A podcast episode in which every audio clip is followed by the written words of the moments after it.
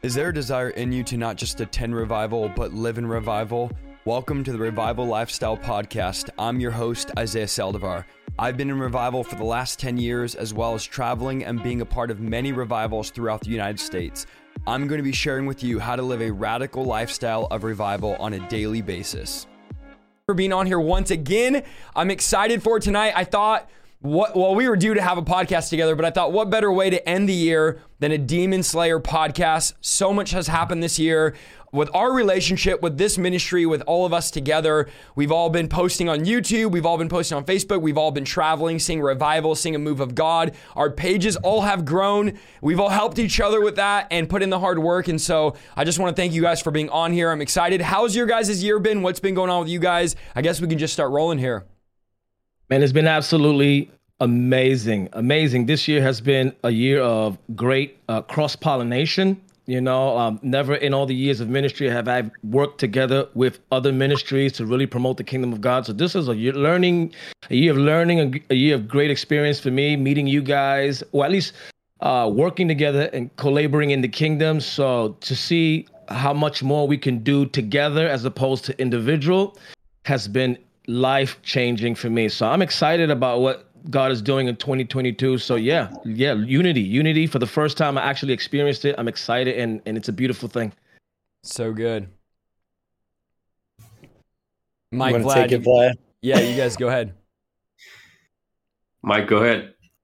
Yeah, you know, you know, I was thinking about it. It's warmer over there where you're at, so I'm I'm a little burnt already. I'm in Florida right now, but um, yeah, I mean, this year's been crazy. I was I don't want to be like Debbie Downer, but No, it was one it. of the hardest.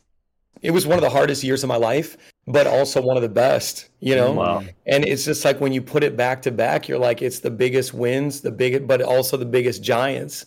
So. Um, I, I think I'll forever look back at this year as like a real pivotal time. And I know a lot of people watching right now probably feel the same way. So I had to escape New York to get to Florida to celebrate it.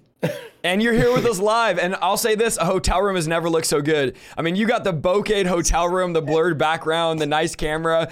And so thank you to your wife and your kids for letting us borrow you guys. He is on vacation in the hotel room with the nice camera live streaming. I don't know how you have such good Wi Fi, but man, thank you so much for the sacrifice. And Vlad, you're also not at home and you're over here. Thank you, uh, Lana, for letting us borrow Vlad as well. Um, where are you at, Vlad? What's going on with you? How's your year been? Where I am at, it's showing in the background right now. I am in the freezing, uh, freezing, freezing area in uh, right here, actually, Germantown. in Leavenworth. or what? Yeah, I'm uh, in Siberia. But I'm also I'm also in a hotel and stuff. So if uh, the scene does not look the same as before, it's not as good as Barrowflies. But um, this year has been incredible uh, for our ministry. It's been also a stretching year where I feel like we stretched um, and uh, with so much stuff that the Lord used us to do. But the word that I had um, I think toward last year from the scriptures where Jesus says to the disciples, "Launch into the deep," you know, and I really felt like that was the that was this was the year, and it started with you know launching into the deep when it comes to fasting, but it was later on that Isaiah. I remember when you came to our Wednesday night and you really just unloaded this whole YouTube anointing on me, and uh, man, I, I didn't sleep that night. And after that, I was I would say that this year took a change for me because then I started streaming. So last Thursday was my 40th stream, Come on. and I started posting, and we went from like 50,000 uh, subscribers to 200,000, and just like the whole world changed for me media wise. Whereas I was focusing on like YouTube, Instagram, and no Instagram and Facebook and TikTok, and I just kind of started to focus on that. I've seen so many people's lives being changed and stuff.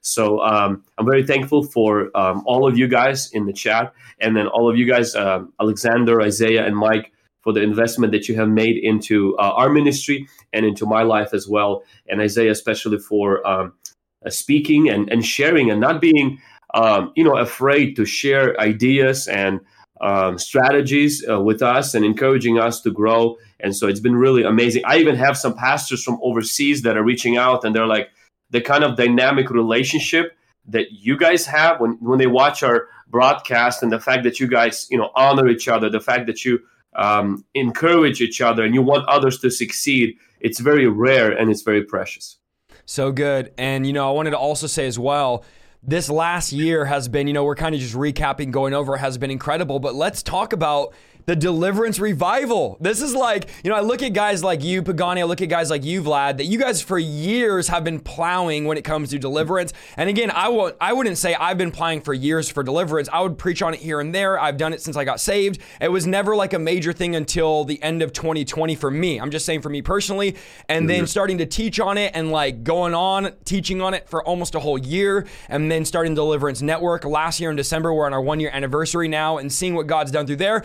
I, in my mind, I think about guys like you, Vlad, guys like you, Pagani, and I'm like, this has to be an answer for prayer for you guys. Because for so many years, you guys were in the trenches, deliverance, casting out demons, and it's like no one was jumping on board, right? At least probably it feels like that, right? And now, Come on, let's talk about this in the chat. Now we have this deliverance revival that has really happened. And I think we've all touched on, prophesied about that. I prophesied that in January. There'd be a deliverance revival. Some people said, oh, your word was too general. But in my mind, there's been a deliverance revival. It's like now, all the churches, and I thank God that all of us are a voice to the body of Christ in America, right? We're national voices where when we say stuff, churches, thousands of churches end up talking about what we're saying. That's it's great. God has given us that platform, and I appreciate that. It's awesome. But all of us now have seen this, or I guess helped ushered in this deliverance revival, and seen people get free like never before. Where deliverance is no longer, and we're still working at it, and I believe it's still going to be greater in 2022.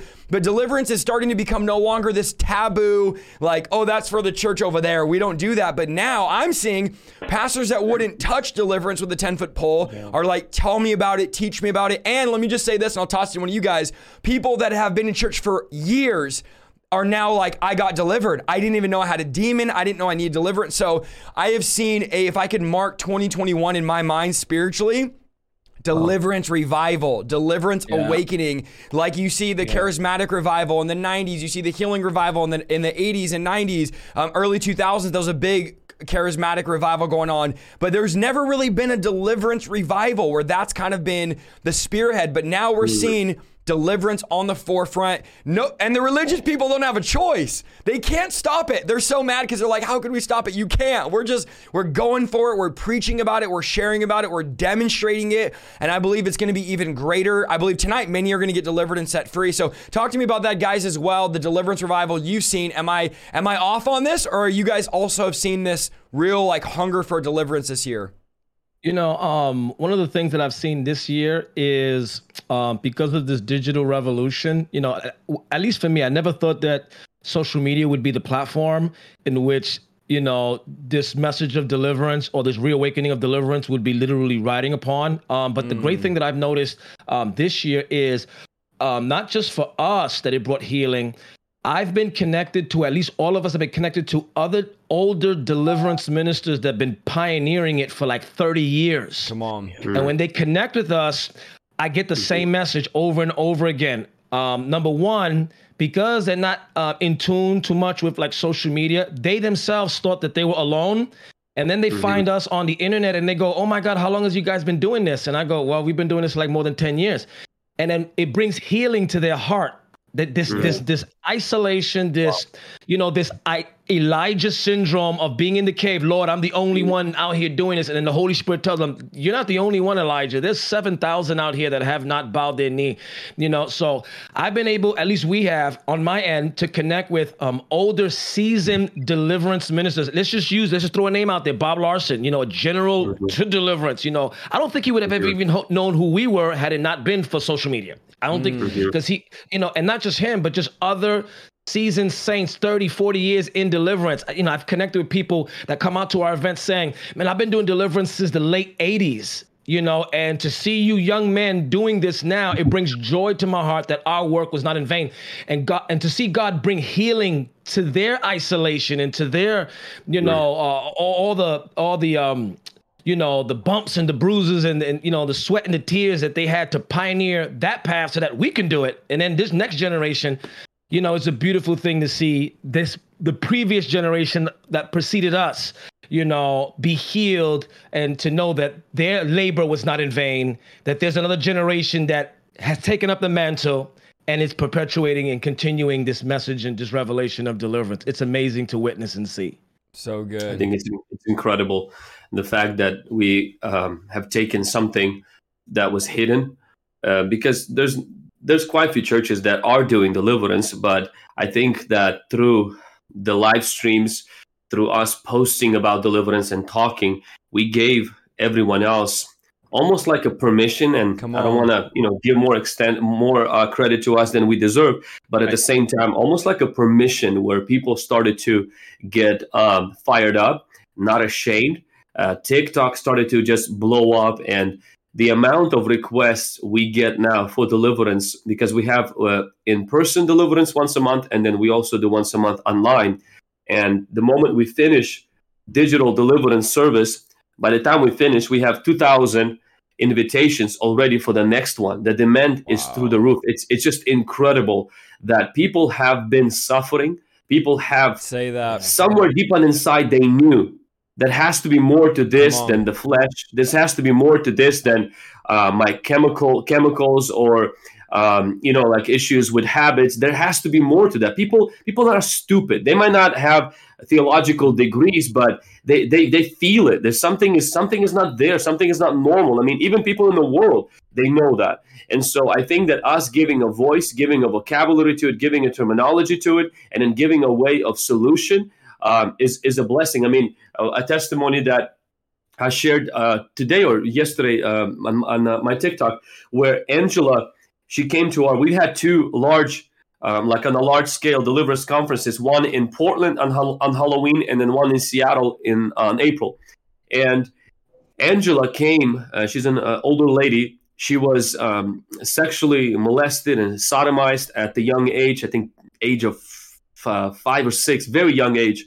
And then because of that, demons entered her. And later on, she started to get involved with witchcraft and and other um, things. She came, didn't think that she had demons you know she had all of these problems but she didn't think demons were her problems and so during the prayers we started to pray uh, demons started to manifest and you know a spirit of death and spirit of witchcraft and other demons came out she goes back home and mind you she had a problem eight years of sleep apnea she had to sleep with the machine on every wow. single day otherwise she will you know suffocate or, she will die in her sleep and then she also had 20 years of allergies and asthma this is documented. She has medical reports for that. She has medicine for that.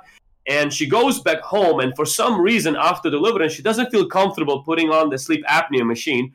And so she decides to give it a shot just to sleep for a little bit for uh, some very short time and just test her body. She goes to sleep and you know she sleeps through the whole night, wakes up in the morning, feels rested, um, the next day, she does exactly the same thing until she goes to the doctor and they pretty much say, Hey, you don't need this machine anymore. She's completely healed of asthma, completely healed of allergies. And, wow. you know, she went for, for to encounter God. She gets delivered.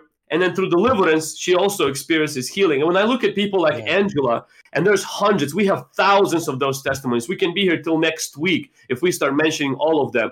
This is who this is all about. Come it's on. about those people that have been forgotten, who have been neglected. And I think that through all of what God's been doing this year through deliverance, making deliverance more mainline and bringing that revival to the ministry of deliverance, we're helping those people. I think God is happy. I think the devil is mad. And I think that a lot of hurting people are getting delivered. So good. So good. You want to, t- you so want to touch in on that, Mike, at all? Yeah, I mean, listen, for many of you guys who are, have just gotten to know each one of us, we all have our own origin story. Um, you know, I was actually trained by Apostle John Eckhardt in deliverance in the late 90s. And I think back now, he probably was like my age or younger then. And he was sending teams in all these local churches teaching deliverance in the late 90s in Chicago region where I lived. And so for me, it's like it became a normal thing. It was like, yeah, of course you do deliverance. But what's funny is at the height of the pandemic during the lockdowns, that's when I felt I heard the Holy Spirit say, uh, do deliverance online, cast demons out of people over the internet, use your phone, blah, blah, blah. And at the time, I remember thinking how crazy that thought to me because um, really, you know, a lot of my social platforms are only a couple of years old because I kind of had this long season of not really going after social, not caring about it, um, and just just plowing in person. So it was like a hundred percent of the ministry I did happened in person. That's how I looked at it. And the only thing the internet was for, in my mind, was sermon clips, you know, or stuff that happens. But I didn't think about actually using. So I remember. So here's the, the this is the wisdom key from 2021 that I got. Being lonely doesn't bring the right friends to you. Operating in your purpose does. Wow. So the thing is, like, I was lonely. I felt like I, I have a church that hit fastest growing church in America category three years in a row while doing deliverance, while seeing medically verifiable miracles. And I'm like, I felt like a loner. I was like, nobody gets our wineskin. Nobody's doing church the way we are. I'm launching all these campuses. And I was like, I'm doomed. I felt like I was doomed to be alone. And then wow. it was funny because when when when the Lord told me go online, I, I remember thinking this was only during lockdown. So it was just a year and a half ago. The Lord was like, do deliverance online. So I remember waking up that day thinking, all right, I'm going to do it. I, and whatever happens, happens. Little did I know you guys were already on the internet doing it. But it just goes to show you I had heard of some of you guys before, but I had somehow never like I laugh every time I think about this. I had only seen Vlad's relationship content. Wow. So like what I knew of Vlad was he he he was a great preacher. He had a great word about relationship. Somehow the algorithm never served me. You know, that's how little I paid attention to the internet, wow. you know. So then when you reached out to me Isaiah and we started that relationship, it was like I did have that moment where I was like, wait, this is a thing? I, th- I thought I was so original. um, but it just goes to show you like that wisdom key is like being lonely. That doesn't bring your true friends, the right ones. It's operating in your purpose. When people you need to hear that. Purpose, people need to hear the that. The right people will come. So good. Yeah, I think there's a lot of people in the chat that have gone through a lonely season, a lonely time, and we all hear this from people all the time is like, I'm the only one. I'm the only one doing deliverance. I'm the only one casting out demons. I'm the only one laying hands on the sick. I'm the only one that believes for revival. But what I've come to find is if you do it long enough, by default, you'll find people doing the same thing you're doing. Like you right, just find yeah. each other. And so don't be discouraged. If you're in the chat tonight, don't be discouraged. It might take time, but God's going to link you up with the right people. That's one of the reasons why I felt that the Lord had me do the Deliverance Network, is because people can link up with other people that are like minded, same spirit, that are going after the same thing, that have a passion to set people free, and they can connect with those people. And so I think social media is a great place. I also want to say, guys, all of you in the chat were reading your comments. This is live Q&A as well. This tonight we thought, okay, we're not just getting on here and just preach to you guys. We want to have conversation. We want to talk, maybe get vulnerable with you guys and be more than just what you see on our pages. I uploaded right. 400 videos last year. So if you want to see preaching, Vlad up- uploaded several hundred. We've all uploaded hundreds of videos. You can see all that on our channel. But I want to be able to answer your guys' questions yes. personally to us. So the, the chat is open for questions. I have some already down that people have asked, and then I will copy and paste some, and then they can also throw some. But I wanted to also, for me, again, get vulnerable, just kind of talk about what I've gone through this year. Is one of the lessons I've learned is not to worry about what people think about you or yes. what people say about you. You know, I think for so many years, I always would say, I don't care what people think. But then as I'm preaching or as I'm sharing or as I'm going through comments, I'm like, oh, I hope that pastor liked it. Or what did that person think about my sermon? Right. Or what did they think about that message? And the Lord revealed to me, like, you do care what people think. And friend, I will tell you, it is an incredible thing to get delivered from the opinions of people. And I believe tonight, God is going to deliver many of you from the fear of man. Here's the thing you only have room to fear one person. So you either fear man or you fear God. And I chose in 2021, especially because you know the platforms are growing all this stuff's happening people are making articles videos it's just inevitable if you start growing right. online but i'm like lord mm-hmm. at the end of the day god's the one that's going to judge me so if we spend our lives worried about what everyone's going to think but god then we're going to end up empty y'all and for many of us i want you guys to think about this in the chat We worry about what is my mom going to think? What is my dad going to think? What is my coworker going to think? What is my pastor? But when have you stopped and thought, what is God going to think about this? Like, what is God going to think about this hobby? What is God going to think about the movie I'm watching? What is God going to think about the way I treat my wife? What does God think about what I watch online, what I'm posting, what content? So, my goal has been be, to among many other things, be a God pleaser, be a God chaser, not a people pleaser. So, the, you know, Proverbs, and I'll give you some verses I stood on this year as well. Proverbs 29 25 says, The fear of man lays a snare, but whoever trusts in the Lord is safe. So, guys, in the midst of a pandemic, where's the safest place to be? Trusting in the Lord. Those that trust in the Lord is safe, but it says, The fear of man lays a snare. In other words, it's a trap. If you have the fear of man, it's a trap. It's a trap you can get stuck in for years. And let me let me show you guys this real quick. Think about some of you, the job that you have. You went to college to be a nurse, a doctor, politician, not because you wanted to be a doctor, politician, nurse, whatever it was, but because you knew that's what your parents wanted. That's what your spouse wanted. That's what your husband, that's what your coworker wanted. That's what your pastor wanted you to be, right? So you become something because somebody you want to please someone else and you live this trap of trying to please people. But I speak over you today that God yeah, is delivering you from the fear of man. Let me show you what Paul said. Galatians chapter 1 verse 10.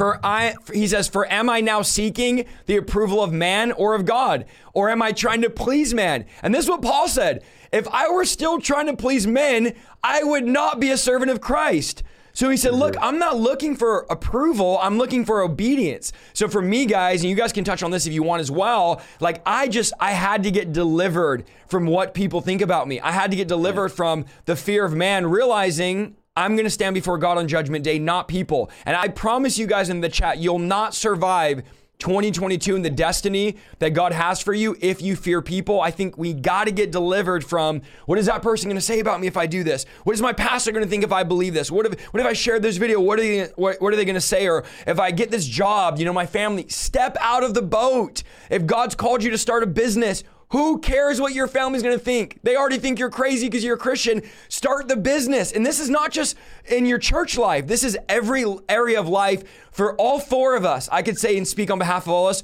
We had to get uncomfortable this year. We had to step out and do something we're not comfortable doing.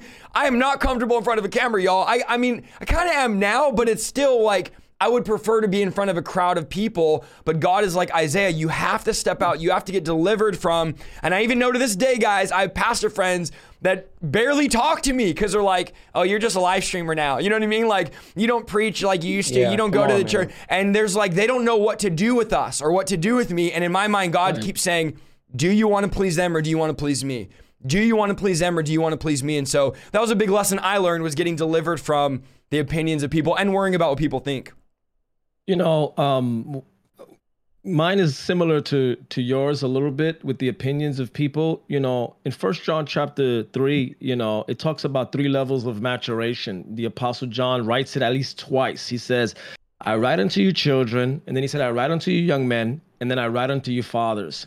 You know, um, I've entered into a place of fathering and when you when or when you enter into a place of more maturity at, at, least in that realm it says you have known him since was him who was from the beginning, which means this: mm. w- when you enter into that that third dimension of maturation, you enter into a realm of knowing, and when you know, you calm down. Come on, you know, you like you you you, you calm down. So what I've learned is that I know what God has called me to do, and because of that, I learned to kill them with silence I kill the antagonizers with silence. It doesn't affect me. You know what I'm saying? Like it used to affect me, but I, I, I'm in a place of knowing. Like there's nobody that can unconvince me about deliverance. So I'm not even in the, right. I'm not in the place of trying to prove deliverance. I'm, I am in a place of knowing. And because I know, it actually, it doesn't make me more zealous. It actually calms me down. So when I so when the comments come or you know whatever the case may be, I just kill them with silence. It just doesn't affect me at all. Like I'm like, oh okay, okay, that's what they feel. Okay, and I just kind of keep walking. Now when I'm in now when you're in the level of young man, I write into young when you are on the second level, it says, I write unto you, young men, because you are strong and overcome the wicked one. The young men are known by their strength, which means mm. if you're in that second phase of young men, you're gonna try to prove something. You, I gotta prove something. I gotta prove something because I, I want to prove to everybody I'm strong about deliverance or whatever it is that I believe God has called me to do. And amen, amen. But when you enter into the realm of knowing, which means I've seen way too many people get delivered for me to turn my back on deliverance. On. Yeah. I've seen way too many. I see way too many people have generational curses and their lives yeah. absolutely changed for me to like renounce it you know so so the comments at least on social media now here's where isaiah threw me into this shark shark world because i i was like mike pastor mike i got on but then i didn't really like get on because I, I got a church to oversee, but then now I'm now I'm at the forefront of like getting online a lot. So that what comes with that is all the trolls and all of that stuff, and I'm like, what? Heck is going on here? You know, so in the beginning, I was like that young man, just I gotta prove it. I gotta prove something. I, am gonna let them not get at me, you know, or make me stop. And then you enter into this place of maturation where it actually calms you down. Mm. Now I just kill them with silence. Like it doesn't even faze me. Like I don't even know what they're saying. Why? Because I know him who is from the beginning. I know people get delivered. I know God is re- reawakening this revelation of the Lord. I know generational curses are being broken. So I I learned that, and now I do things on uh, do things not on purpose, but because of purpose, which means I'm just I'm just pushing. I'm just pushing. You know, um, and I'm just helping people get delivered. And now this other world of social media, it it like you, it just doesn't affect me. Why? Because you can't unknow me. I already know. See what I'm saying? So I'm I'm a lot more calm now than I was at least two years ago. And I'm loving this maturation that God is got. So with that in mind, I'm able to release content, never worrying about Come on. What the antagonizers are thinking, or would there be a reaction video to this, or that that stuff doesn't like. Go ahead, kill yourselves about it. Like I, I'm not gonna delete the video. Like I'm just gonna keep going. So I love this place of maturation that at least I've learned. So it's kind of like what you are dealing with, but in a different way. It's but it's the same thing. Like I'm just gonna do what God tell me to do, and like that's it, you know, and just help people get delivered and set free.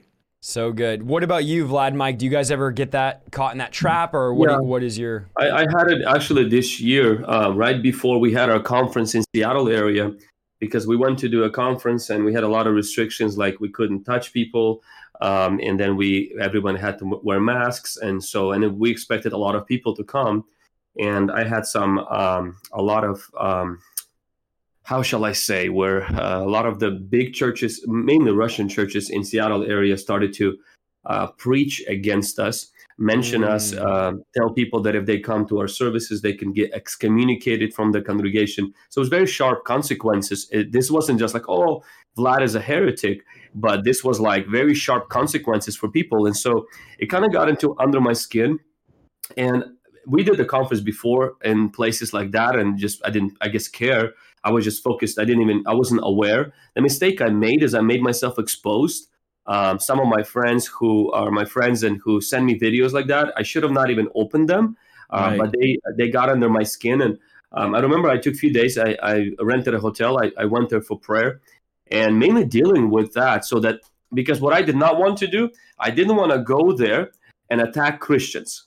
Right. I wanted to go and attack demons not to go and attack because I knew that this was the enemy's trap to get me become defensive and get me become reactionary. In this way, I won't drive yeah. out demons because I'm going to be busy trying to squash the brother next door, you know, a pastor or a Christian. And that's how David had to overcome the battle with his brothers who said, you know, hey, your motives are not pure. Why did you leave some few sheep? What are you doing here? Before he fought Goliath, he had to really be tempted to fight his brothers because it's always like that. We can't be in, involved in the spiritual warfare until we win the war, which is simply to walk away um, in the physical warfare with our brothers and sisters. And so, and the Lord really kind of reassured me again and again. And He said, You know, you're going to lose your anointing if you give attention to the war that your brothers and your sisters are trying to suck you in. And if you remember Luke chapter 9, verse 40, the Bible says the disciples could not cast out a demon out of the boy. And it's interesting that in few verses uh, down, nine verses later, disciples are prohibiting somebody else to drive out demons. And so wow. it's always happens like that is the people who don't do it become experts and they feel like they're given a policing authority to now tell everyone how and everybody should do it. No, your deliverance ministry is not legitimate. Why? Because you're not associated or because you are associated with this guy. You brought this guy on your platform. That means that you're no longer legitimate. You're guilty by association. And that's exactly wow. this became the spiritual police of the ministry of deliverance when nine verses before that in Luke chapter 9 verse 40 they couldn't cast out a demon so I found out that the wow, moment something moves too quickly into a deliverance police a lot of times it's because uh, there's already a lack of warfare why did the brothers of David fought David instead of Goliath because they didn't fight Goliath and so I'm not saying, you know, defending our ministry and trying to make them look bad. What I'm just saying is that a lot of that criticism comes from the place of hurt or comes from the place of defeat or comes from the yeah. place of fear. And I think that avoiding and letting go and do what David did, just walking away and going slaying our giants, I think that's the key. But to say that I have beat this and that I will never battle with this would be a lie because most likely in the next season where I'm going to be challenged with some other people, like for example, we had our conference in the Vancouver, Washington. And I was like, oh, no problem, no big deal. The problem is that I found out that some of the top bishops in the Russian culture are going to fly to that conference. I freaked out. I'm not going to lie to you. I was like, what are they going to do there? Like, are they going to try to police this whole thing? But they actually genuinely came to see what God was doing. They were very supportive. They sent a very good report, but I freaked out again. And so I think that to me, it reminds me to stay humble and to remember that this is about God and this is not about me and to not react and not to respond in my sermons, but to use my message to help people beat the devil and leave those people who want to pick a fight alone. So good. Man, I love this. Well, and you know, you know what I love about tonight is so many of the viewers remember the highlight clips uh, that Vlad is referencing of seeing him preach in Vancouver and doing these different, but being able to hear what was going yes. on in his spirit, in his mind, is so valuable. You know, for me, I was thinking about this last year the Christian, I want to be super vulnerable right now. The Christian community typecast each other. Mm-hmm. And that, so when you're in ministry, people love to make you a one dimensional character. It's like, oh, you're Jim Carrey, so every movie you ever do is going to be funny. Or, mm-hmm. you know, you're Sylvester Stallone, you're always going to play a tough guy. So when you're in ministry, you're fighting that typecast. And every single one of us are like, no, there's other things to us and who we are. And I remember this throughout this last year, I, I got this opportunity to do a conference with John Maxwell. And just being real with you guys, when you're in the Christian world, if you're a leadership guy, that seems to hold more value than anything else. You know, that mm. it's like if you're a leadership guy, that's the creme de la creme of like if you have a brand. And so I got asked to do this event as Mike Signorelli, the leadership guy. But I'm thinking to myself, like, I'm a straight up demon slayer. Come on. You know, this is what I do. what am I doing and here? So you know, and and here I'm going to meet the 21 irrefutable laws of leadership guy, blah blah blah. And I got to spend some personal time with John Maxwell, and I told him that I said, you know what, I don't even know why I'm here, blah blah blah. And he looked at me and he was like, I believe so much in spiritual warfare that I have flown people to other countries. Oh to do spiritual warfare on my behalf before I do an event. And he looks at me, he's like, I know exactly why you're here. Mm. And it was a really cool, validating moment for me because I hate the idea that people think that all four of us are exclusively deliverance guys. And I say that because I don't, I'm getting away from that. And more and more I'm looking at it, I do the ministry of Jesus. Like yeah. I, am carrying out the ministry of Jesus in the earth, and that includes deliverance, even though so many other people have excluded it. You know, mm. every single one of us in this chat or in this uh, broadcast have medically verifiable miracles as we prayed for people, but we wouldn't say that we're healing evangelists. You know, mm. it's like we're mm. doing the ministry of Jesus as commanded by Jesus. Uh, mm-hmm. You know, we gave away over a quarter of a million dollars to provide for over 3,000 people in five countries in the month of December alone. And I was telling my team, I'm like, to those 3,000 people, we're benefactors. You know, you know, it's like it's like you you are to the person that you give whatever you give. It's good. And so it's like when Jesus multiplied the loaves of fish and the bread was like it was like, oh, Jesus is a social justice warrior giving food and bread. And it was like, no, he he's just doing that this time. There's there's mm-hmm. a there's more to it. And I, I, think the thing that all four of us battled this year was breaking stereotypes yes. and being typecast. You know, it's like, and and and I'll throw a curveball just to get the ratings up right now. I, it used to be where it used to be where if you did deliverance, you weren't religious, and the people who were religious didn't do deliverance. And what I noticed in this year, just because it's like God's shattering all these typecasts and these stereotypes, is that like the spirit of religion has crept into deliverance now and it's just mm. like so it's wow. like it's weird because I never would have thought that John Maxwell, leadership guy, would do spiritual warfare and be in intercession and deliverance. But mm. I also would never believe this many people who are into deliverance would have turned into like religious, like bound by religion folks, you know? So it's like I think everything is shifting right now.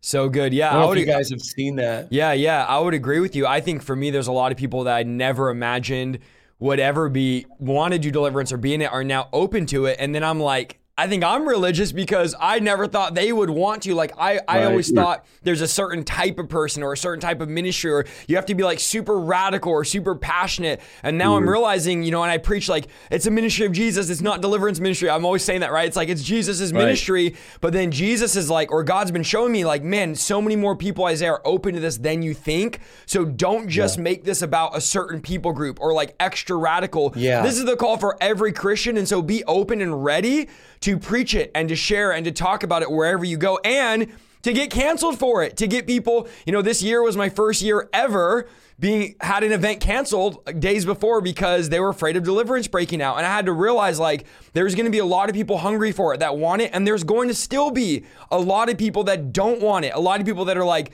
"Jesus, will you leave our city?" You know, trying to push him off cuz he's casting out demons at the man at the tombs. And so I think we just have to be open we have to be expectant that God is going to do a new thing. And I'm believing for 2022 that God's going to do a new thing. I'm, I'm ready yeah. saying, Lord, what do you want to do in my life? What are you trying to say? Where are you trying to go? I want to be open. You know, for me, mm-hmm. I think at times I, I don't know if I have trouble being motivated, but I'm like, Lord, what do you want? I'm, I'm the guy that's like, I always want to be doing something new, something different. I'm like, I have to be doing something, right? And so for me, I'm asking the Lord, I'm open, God, wherever you want me to go, whatever you want me to do, mm-hmm. like I'm ready, just send me. And I think uh, if we're not in that place constantly, then we're not going to continue to grow. We're not going to see, we have to get out of our set ways. And so even in my yeah. mind, I'm like, okay, deliverance has to be this way. But then I'm like, no, Lord, however you want to do it, whatever you want to say, whatever mm-hmm. you want to do, I want to step out of my comfort zone. And for me, another thing I learned, and I want you guys to touch on this as well, because it's something I want to just ask you guys personally, was learning to give God my stress and anxiety. Like, if there's anything I personally have battled in 2021 or ever in my life, it's stress and anxiety. And I've had to continually wow. this year, I've learned give it to God give it to God. I was thinking of a couple of verses I stood on Matthew 6:34. It says, "Therefore do not worry about tomorrow, for tomorrow will worry about itself, for each day has enough trouble of its own." This is Jesus. Guys, this is going to set you free, chat. This is Jesus saying, why are you worrying about tomorrow? Like, why are you so stressed about this has to get done? And y'all are pastors. So you have this at an even higher level. It's like, I got to get this done. I got to get this done. And this person has to get this. And then this is Jesus Christ.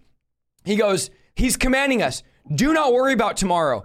Tomorrow has enough has enough going on. It'll worry about itself. Today has enough troubles. Like just worry about today. So for me in 2021, I focused on okay, what is God doing today? What do I have to do today? I'm not going to worry about tomorrow. I'm not going to worry. I got to upload every day. I'm not going to try to plan out all my videos. And I found out without you know, having to plan all videos weeks ahead of time and plan out content, I found it so much more powerful, so much more organic when I just worried about today. And this is a word for someone in the chat and not living in the not living in the future. Because I've found myself living yeah. in the future. And I'm like, okay, in a week, in a month, in six months, my channel, my thing's gonna grow, my family, we're gonna go do this and this. And it's always and I can't even I can't even enjoy today. I can't even enjoy now because everything's about the future. Everything's about what's going to be. And so I learned to give anxiety and stress to God. Uh, Philippians 4 6 says, Don't be anxious about anything, but in Yeah. everything, pray by prayer and supplication with thanksgiving, let your request be known to God. So for me, anytime I'm anxious or I'm stressed out, I try to replace the anxious thought with a prayer request. So I'm like, okay, don't be anxious, the Bible says. So instead of being anxious about whatever I have to get done or whatever I have to do or whatever expectation I have to meet, I'm going to replace it by thanksgiving. I'm going to replace it by a prayer request, Luke mm-hmm. 12, 25. And which of you, by being anxious, can add a single hour to your lifespan? Then you're not able to do a small thing. Why be anxious about the rest? So this is what I had to ask myself. And even ending the year, I reflect on the year and all that, like we all do, right? And I thought about mm-hmm. this. Did anxiety add even a moment to my year? Did being anxious add to my year? Did it add to my content? Did it add to my family? In fact, I would say anxiety robbed my family, robbed my kids, mm. robbed my wife, robbed my ministry because I neglected other things because of being anxious, because I was anxious about, oh, I got to stream tonight. And I found myself that. And again, I want to be clear. We're not talking about having, you know, an anticipation or that holy anxiety, right? Where you're anticipating the stream. I'm talking about letting anxiety, and I'm preaching to everybody in the chat here, letting anxiety hold you down, letting anxiety stop you from doing what God's called you to do. So, like, I'm anxious. I can't do this because I'm anxious about, for some of you flying, you're anxious about being in an airplane. You're anxious about being in the car. You're anxious about what are people going to think. You're anxious about what if it doesn't grow. And so I started learning, okay, I got to give it to you, God. I got to, I got to, I got to realize it doesn't benefit me, it doesn't add. And then I'll, I'll give this last thing and you guys can talk because I really want to ask you guys candidly tonight. I've kind of always wanted to. Do, number one, do you deal with stress and anxiety? And if you do, how do you deal with it? But I, I it comes down to for me, 1 Peter 5 7. Cast all your anxiety on him because he cares for you. Like it's mm-hmm. so simple. I'm starting to realize, and I'm I'm 30 years old, and I'm like, oh, I know what I could do with my anxiety because I know the chat's gonna say, well, what do we do then? You're saying don't be anxious. He's like, cast your anxiety on him because he cares. Like, do you realize the God of the universe? He actually cares about what you're going through. And he's saying, look, Isaiah, I'm I'm actually care I actually care about the fact that you're anxious right now. I actually care about the fact that you're stressed out right now. So here's what we're gonna do. You're just gonna give it to me. Like you could give me your burdens, your anxiety, your fears, your worry, and just keep casting it on me, and I'll take on. So I want to tell you, if you're in the chat, man, and you're anxious about COVID or you're anxious about the end times or you're anxious about I need to get delivered. I'm anxious. I'm, I'm stressed out because I need to get this demon. Whatever it is, God is saying to you tonight in the spirit, just give it to me. Just cast it Yeah. on me. And friend, it will change your life if you get this. Because I, I've spent too much time in my life worried and anxious. And people say, well, do you struggle with anything? Honestly, if there's anything I struggle with, it's anxiety, it's stress, like being worried. And many of you are like, I never would think that because of how you are. But man, God has been showing me like, you got to get over this. You got to give it to me. And so that's a lesson I've learned this year is giving God in the midst of growing. For me, obviously, for me, this has been the biggest year ever when it comes to growth and ministry and all that. And so for me, it's mm-hmm. just constantly casting my anxiety and stress on God. You know, here's what the people and, and and for those of you in the chat room, don't worry, we're gonna get to your questions. You know, Yeah, I have some written down already. Yeah, yeah. What happens is is that we're pouring out our hearts to you so that you guys can see that even though you guys look up to us, we're just as human as you guys. Yes. We deal with our own set of stresses, our own set of respons- responsibilities, our own fears, and our own struggles and stuff like that. But I, I, I would say this, you know, is for those of you that are watching that anxiety is probably the burden of the reformer. Like every reformer Wow. deals with some sort of Wow. anxiety. Even when you read books like God's generals and the generals that are gone by that are considered pioneers to this day, they dealt with they had their own demons they had to fight. You know what I'm saying? And I'm not saying Yeah. like demon in the sense of, you know, like demonization, you know, or an oppression, mm-hmm. but they would de- they had bouts with depression, which was not like demonic at that time. Some of it might have been demonic, but they Jonathan Edwards had had bouts with depression and you know, Smith Wigglesworth had he had some sickness that he was carrying even though he was healing people, he had his own sickness and stuff like that. So we have our own struggles, you know. But for me, anxiety, I well, number one, I deal with anxiety as well. But my response was a bit different because, you know, I'm pastoring a, a church of about 250 people. I have listen, you know, some of you don't notice because I, I don't share this much frequently, but I have five churches under my covering, you know, like real right. churches, you know, adult pastors, not young pastors, like legitimate churches, you know, and the burden of what the apostle Paul said that he said, the burden of all the churches, the weight of all the churches, mm. you know, is on me every day and I have to like present myself to God. But here's what I've learned, at least for me in 2021 is when I get anxious, I delegate for me. Mm. When I get immensely anxious, I realize is that I'm carrying more than I'm supposed to carry and that I'm surrounded by great gifted people that I need to just pass this off to. See what I'm saying? So I learned to just this year that if I don't know how to do it and there's somebody on my staff that kind of knows how to do that, I'm just learning that I don't have to carry the baby all the way through if I'm not sure exactly what I'm doing. See what I'm saying? I just learned to just delegate to people in my staff that can get it done and then I kind of just learn it along the way. My number one fear was that I'm I'm I'm covering these people and in a particular area I might not know what I'm doing in that area. What are they going to think about me that I don't know what to do in this area? You know, that was my primary burden earlier this year and I just said, "You know what? I can't fake this, man. If I don't know it, I don't know it. Like, who am I trying yeah. to impress? You know what I'm saying? Like, I'm yeah. sure that they know that I might not know this. And I just been, I've just learned to just delegate that what I don't know to others that do know. And I find that they've gotten it, they've gotten it done, and they actually did it better than I would have Come done on. it. And I find that hmm. this burden of anxiety of you know, I don't know how to do that. You know what I'm saying? It's gone. And it allows me to be effective in what I can do. You know, I learned to get delivered from the anxiety of trying to be the man with five talents. I've embraced that I'm the man with two talents.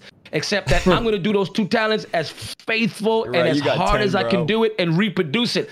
I'm okay with not being with five talent guy. But I got people under me that are the five talent guy, and my job as their covering is yeah. to facilitate and to nurture them and to take them to the next level. And guess what? So when I'm helping them maximize their gifting, my anxiety goes out the window. Like my anxiety goes out the window because I'm too busy birthing in them. We birthed two churches and we're about to birth more churches this year. And my I have no time, at least in this moment in, in where, where I'm at to worrying about what they're thinking about me because we're too busy mm. helping them get their churches to the next level. And if I don't know it, I don't know it. And the anxiety kind of goes out the window because I've learned to just delegate to people who can help me and who could probably do it for me and who could probably do it better than I can. And if anything, I'm learning with them in that process and I'm not as anxious as I would be before because for people like us that have people that we're managing, you know, at least in one area, is anxiety con- went away from me when I learned to just delegate that particular responsibility. And it's been absolutely amazing. At least at the end of 2021, I'm not dealing with anxiety at the moment. I know 2022 is going to be absolutely amazing because I have an amazing team that will help me fulfill those goals that God has uh, placed in my hands. So good. Well, I don't know if, if you guys have struggled with this, but it, it's kind of in the same vein. I think 2021, I experienced that moving target disease where the target is constantly moving, you know. And wow. here's the thing I was joking, I was joking with Isaiah about this the other day. Uh, it may have been yesterday about how I'm about to hit 300,000 followers on on Facebook, but I'm like mad that I only have 20,000 subscribers on YouTube. And it's like and, it, and, it's funny because I was the guy who didn't even care about social media a year and a half ago. Yeah. And now Isaiah's I'm blaming it partly on Isaiah. I'm blaming on He's God because I didn't up. care either. I didn't care about any of that. Vlad was one like you never post online. yeah, well, but but you know like but I say that because none of us here, out of us four, are building audiences. We're building an army, and it's the army of Christ. Come on. So none of us care about audience. We care about army. Like we're generals trying to equip you, train you, release you. You you hear that in our heart. And so, um, but I say that because it's the paradox of progress, where mm-hmm. it's like you're living in a reality significantly better than anyone you've ever lived before, but it mm. it feels less than before. And that's the paradox of progress. And it's a weird thing because it's like everybody watching this right now is like, I want to know my purpose. I want to know my purpose. It's like, listen, you know what's harder than finding out your purpose is being content while you're in it. Wow. Because it's That- like we're actually living it out. And it's just like you, you know, right now we're celebrating 200,000 subs. Vlad's already figuring out how am I going to hit a million, you know? And so it's like, and it's it's a weird thing. So I think what God does, and this is what I've seen, He takes you on a journey so that your character can sustain the weight of the success and increasing glory and it's just like for for me that that journey it's like i've learned throughout this last year you know my wife had to have a surgery. Like i'm literally doing broadcasts where people are sending me medical verification of ms being healed multiple doctor releases cancer disappearing all that. And then my wife has to have a major surgery and she's laid up in the bed. It's like one room there's a broadcast happening where people are sending me doctors reports. And then uh, in the other room is literally my wife laid up in bed. So it's like that when you when you deal with that tension and you're like i don't understand this. I'm still going to pray, pray the prayer of faith. I'm still going to believe uh, but you're experiencing like sovereign god it's just it's just fun. And i think that's something that for those of you who are watching it, you know you you've got to become resolute. Because one thing i love about these guys alexander isaiah vlad is they have made their mind up and it's like you're hearing the feelings behind the scenes but vlad felt the way he felt when he heard those bishops were on the way but he still teed off one of the most epic sermons i've on. ever heard him preach you know Mm, isaiah feels the anxiety i know i watched it i was straight up shouting you down foaming at the mouth Isaiah feels the anxiety, but he's still, none of you knew that because he's preaching and teaching through it, blown up his channel. You know, Pagani's leading all these churches and you wouldn't even know it because he's debuting all these different features to his stream and innovating. And it's like, I think the consistency is like Noah was human, but it didn't stop him from building that boat. Come on. You know what I'm saying? It was like Moses was human, but it didn't stop him from marching right up to the Red Sea and say, I'm going to watch this sucker part. And I think what I've learned in 2021 is like we feel the same thing you all feel. It's just we do it anyways. Come on. And I think that's that's the story of Abraham. I literally wrote that down today. Isaac, Come on. You know what I mean? It's like it's not like we're exempt, but that's the story of Jesus. He was tempted in every way, tested in every way, challenged in every way, but he still went to the Via Dolorosa. He's like, I'm I'm going to take the cross. So I think for if you're watching this right now, your 2022 is not the change of your feelings; it's the change of your resolution. Like I, it's not that ch- It's like I'm going to do it anyways. That's that's when you start to see the fruit. So good. Wow, I think that Isaiah, thank you for sharing that, beginning that, because I actually was when I was reflecting today about this year, and honestly, like almost half of the things that I'm remembering of what I learned this year had to do with stress, and I I looked over it and I was like, man, that's that's not spiritual, and I'm I'm trying to find some kind of a deliverance thing that I learned. Not much. I mean, I've had a lot of testimonies, but uh, but overcoming this and then hearing you guys sharing that is, is very encouraging. Even the statistic says that 61% people in the United States have reported experiencing undesired weight changes since the pandemic. 42% have gained more weight than they intended, and on the on the average, 29 pounds. Same thing with sleep. 67% people have said that they are sleeping more or less than they wanted since the pandemic. And so, alcohol, 23% are drinking more alcohol to cope with their stress. I mean, we know that among the uh, millennials, the highest uh, cause of death now is not COVID; it's it's suicide. People just despair of of life, and they they quit the social distancing. You know, it was supposed to be physical distancing, not social distancing, but it turned to social distancing. You know, we're not supposed to be alone, and so all of that loneliness, the the craziness in our politics right now, the all of the those challenges have really caved in. Now, for us in ministry, it's been a crazy year for me uh, in a similar way with all of the changes that are happening. And I found myself uh, being overcommitted in a lot of areas, um, being overworked, and also being overwhelmed. Um, Mm. The cause of my um, some of my stresses have been the fact that I've brought some people on my team who were not supposed to be there, and I felt like I was hemorrhaging every single day, and I couldn't stop because I thought that hey, I'm going to change this, and it brought. I didn't realize how that hire or um, wrong hire can actually deplete you spiritually, emotionally, mentally.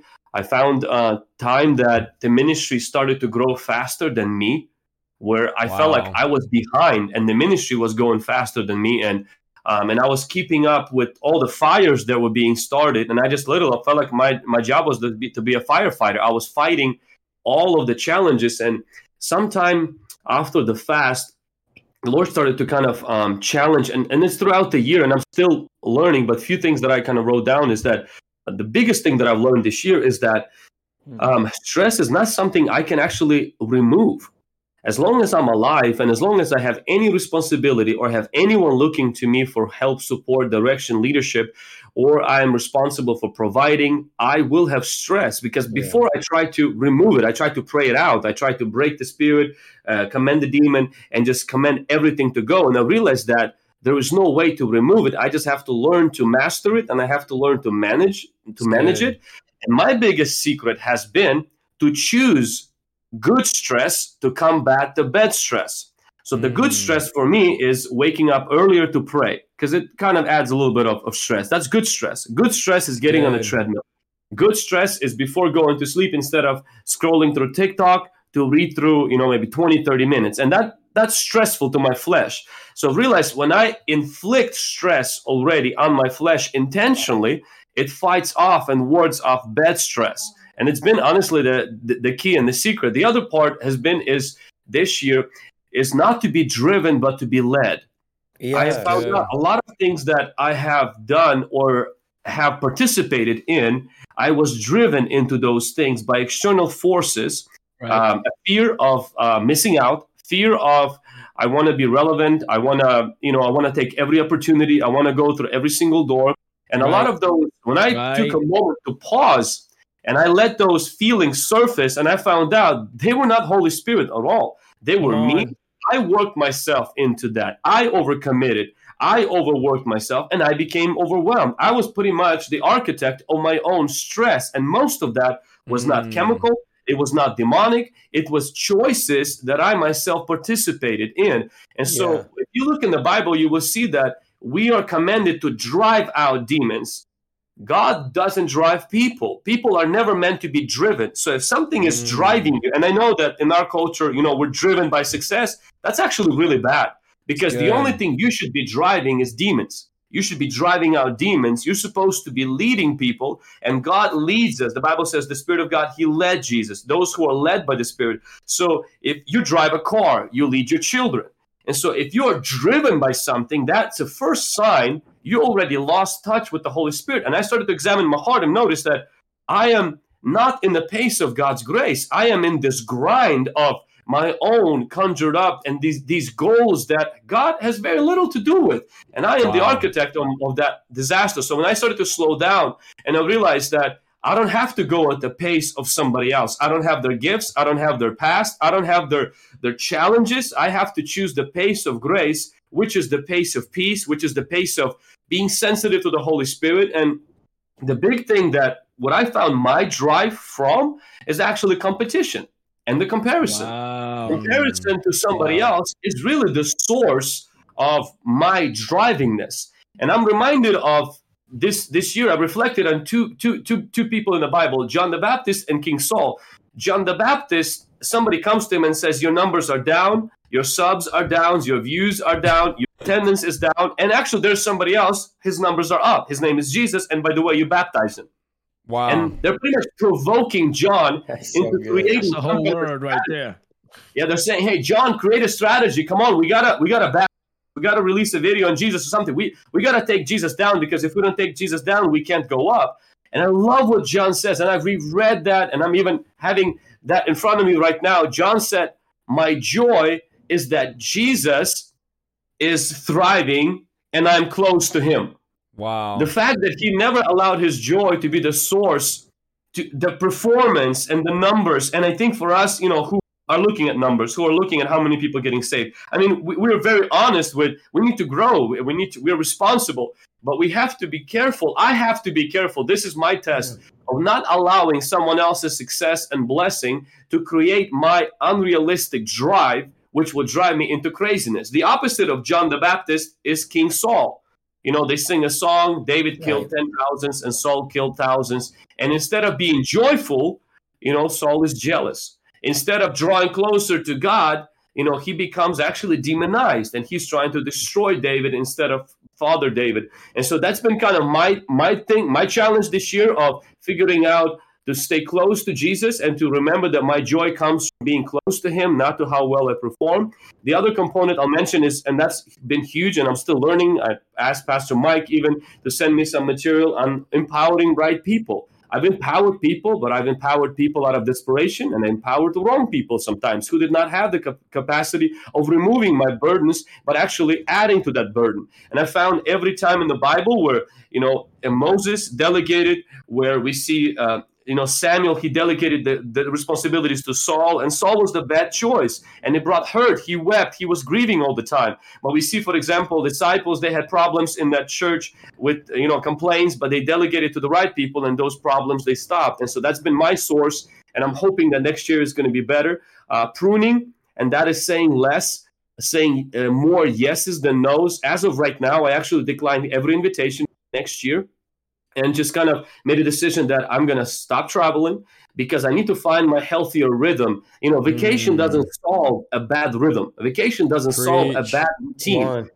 doesn't solve a very chronic, horrible mindset. It doesn't solve that. It actually puts a band-aid. And I feel like I need to pull back to spend more time in prayer, more time in fasting, and get that some of the rhythm of rest back. And two more things that I wrote down that I started to practice in the last um, few months is actually reading and running.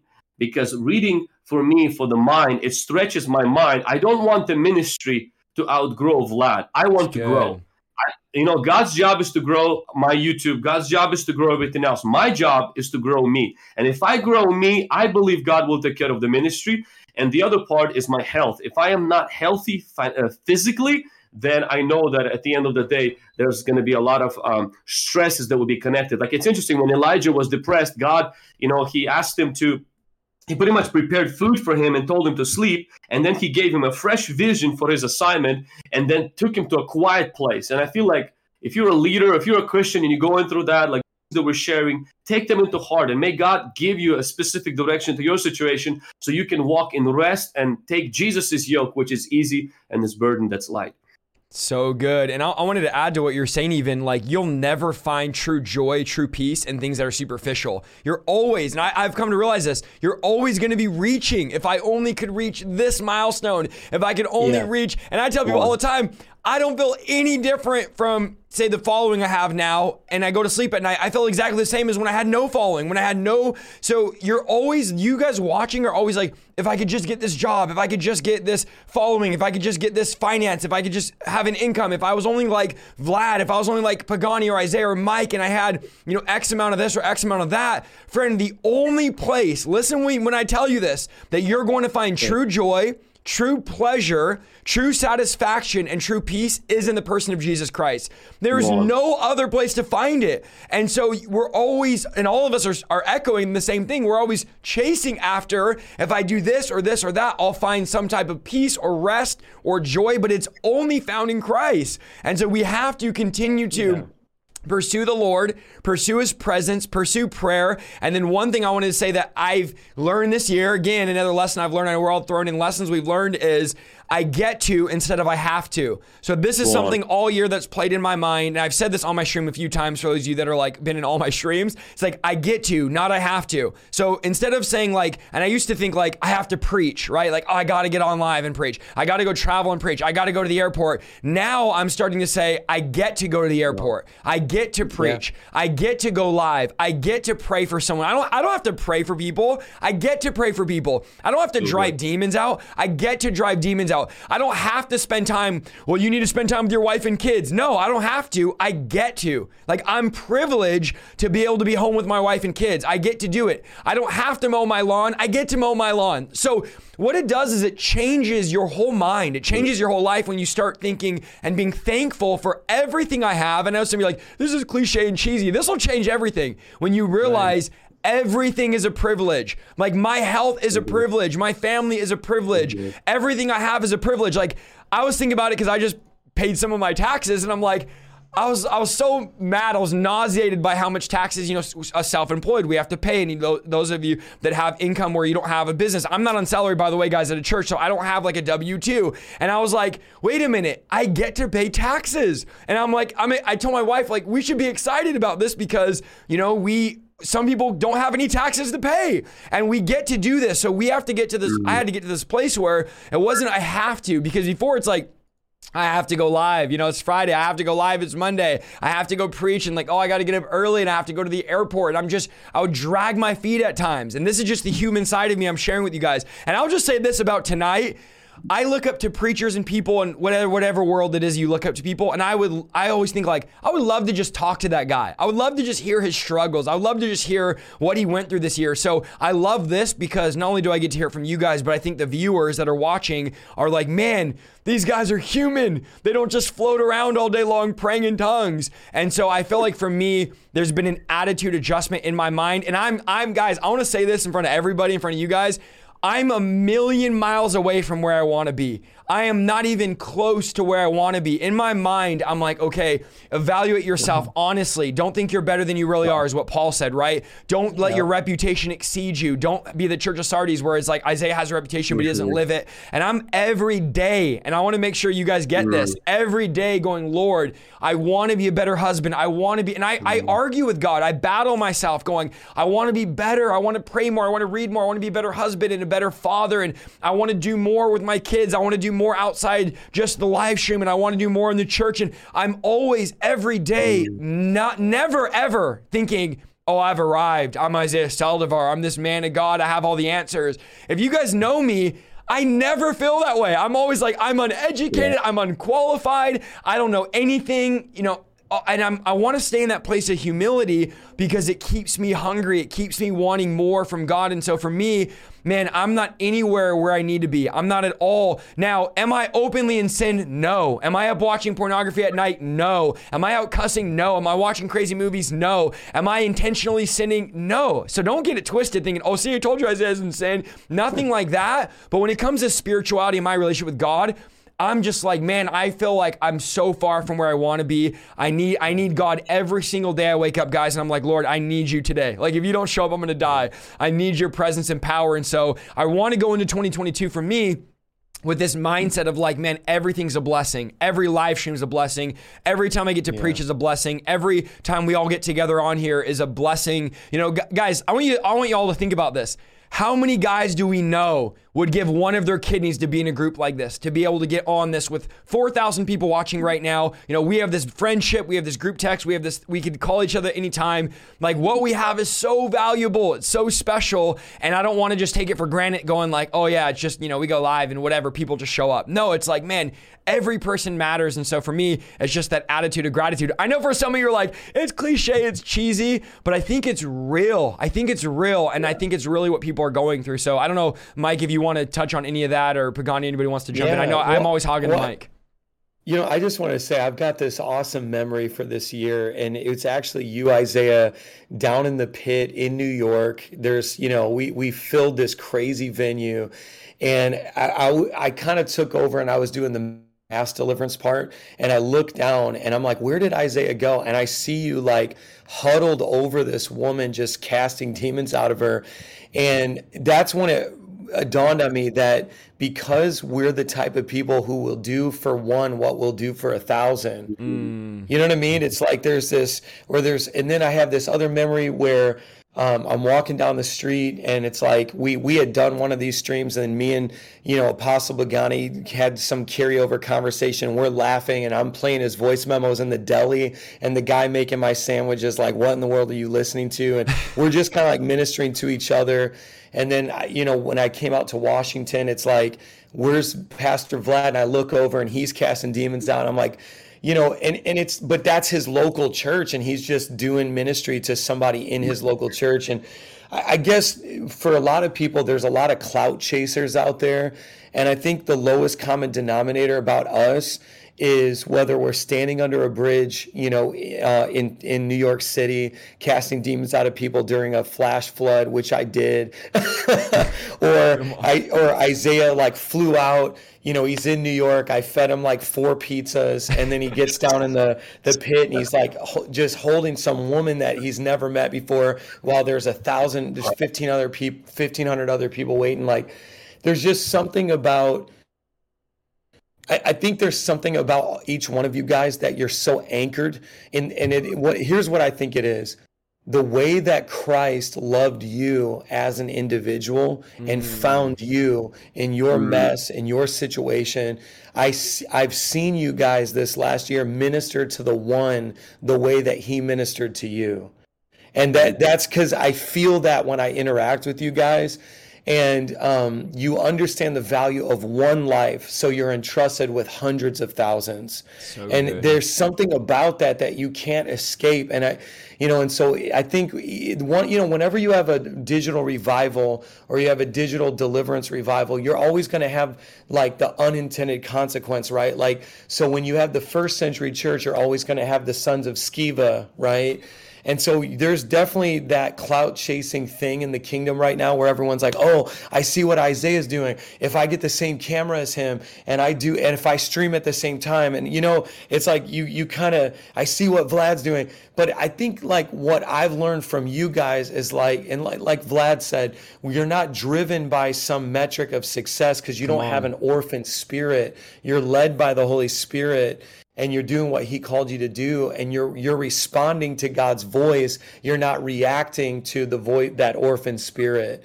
and I, I, think you know like for me i didn't know there was digital deliverance the lord literally told me to do it and i think that for a lot of people in 2022 if you're watching this right now if you're making your calendar don't put your own striving in your calendar. Come don't on. put your own human effort in your because it's like I, I've operated out of striving. I've operated out of, you know, that's where I think the panic and all that stuff settles in. And it's like, well, if I pull this lever, my channel grows. If I do this, this grows. And it's like that becomes striving, but it's like just one idea from God mm-hmm. will cause you to accomplish more than a million of your own ideas.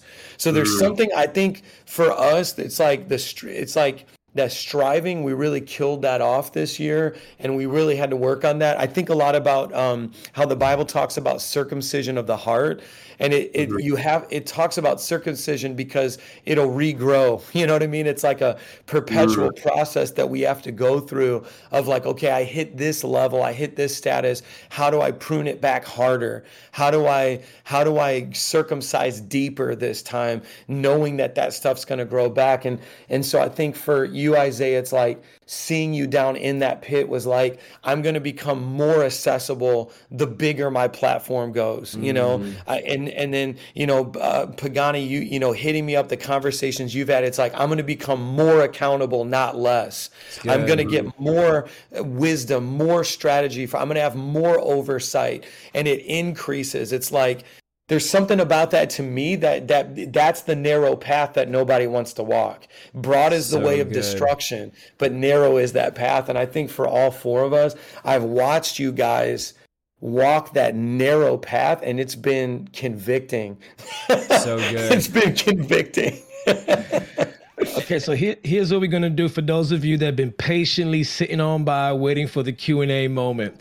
What we want you to do is um, begin to write your questions. I have a couple um, written down um, too from the chat. Yeah, so just but what we want you to do is if you're gonna write ask a question, just put a question mark in the end or maybe a Q in the beginning, so that way we know that you're asking a question and not making a statement. You know what I'm saying? And um, just whatever's on your heart and on your mind, if we can answer it, uh, we'll try our best to answer it. You know, so um, we, we're gauging the chat room. So far, we've been gauging all of our chat rooms, and some good questions are coming in. But um, also, we want to say is please don't get offended if your question doesn't get selected. We have thousands of questions coming in. We're trying to navigate through all of them and just kind of select a, a, a couple of them. So just continue to ask it, and as you type it um, copy it and then paste it and then throw it back in the chat room. So that way, if we don't see it, you could kind of keep asking. All we're asking is don't spam it.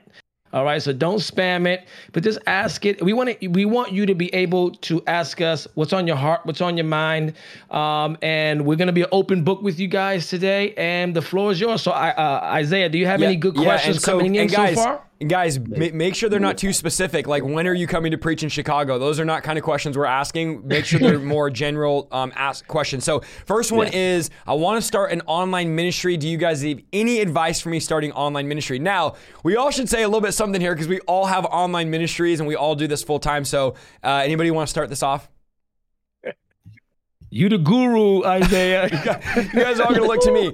So I would say uh, it takes a lot of work. Be consistent. But if you're brand new, this is practical. Okay, so if you're waiting for a spiritual answer, if you're brand new, you have no following. And let me just say one thing before I say that. I know someone in the chat earlier was saying, "Oh, this is secular. It's not about numbers." It absolutely is about numbers, and I'm gonna tell you why. Because your unsafe friends and family are in that number. So the reason why the Bible says, "And 5,000 were there, and 3,000 were there, and there was 4,000 there," is because our goal is to get as many people into heaven as possible. Now, if our channels were about technology, numbers don't matter. Why it's vain. But our channels are about reaching people for God. So we want more people to hear the gospel. So for those of you that are like, it's not about numbers, um, don't be a hater. Okay, so for me, I would say if you're brand new, if you don't have a platform, and I don't want to get too nerdy and go into algorithm, all that, it's not what I want to do.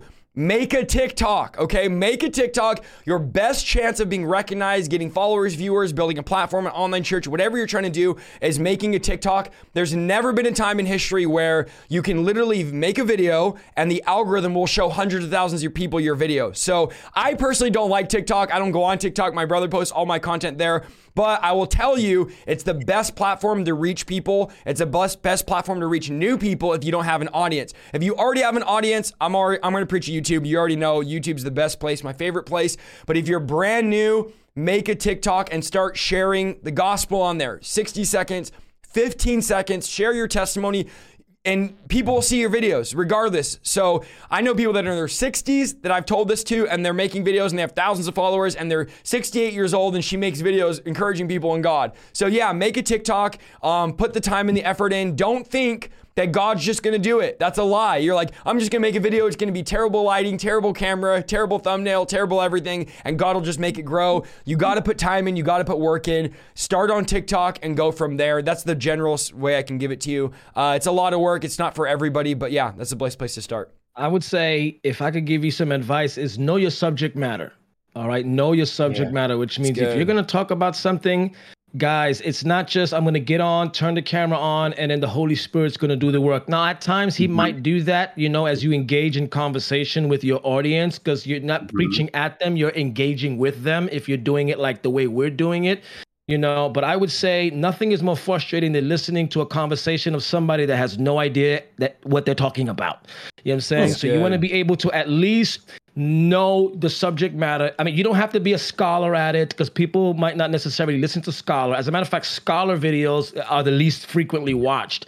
But engaging videos is someone who's able to under, un- understand the subject matter and able to give the point in and not just go off in a tangent in many different directions. Stay on the subject matter, know the topic. You don't have to be a complete expert about it, but at least know what you're talking about. And that way your viewers can engage and understand your coherent sequence of thoughts. Just don't assume that everybody that's listening is ignorant. There's some people that are going to listen to you that are mature in the word. You know what I'm saying? They're not just not saved. There's, you know, d- don't just only focus on like not saved people.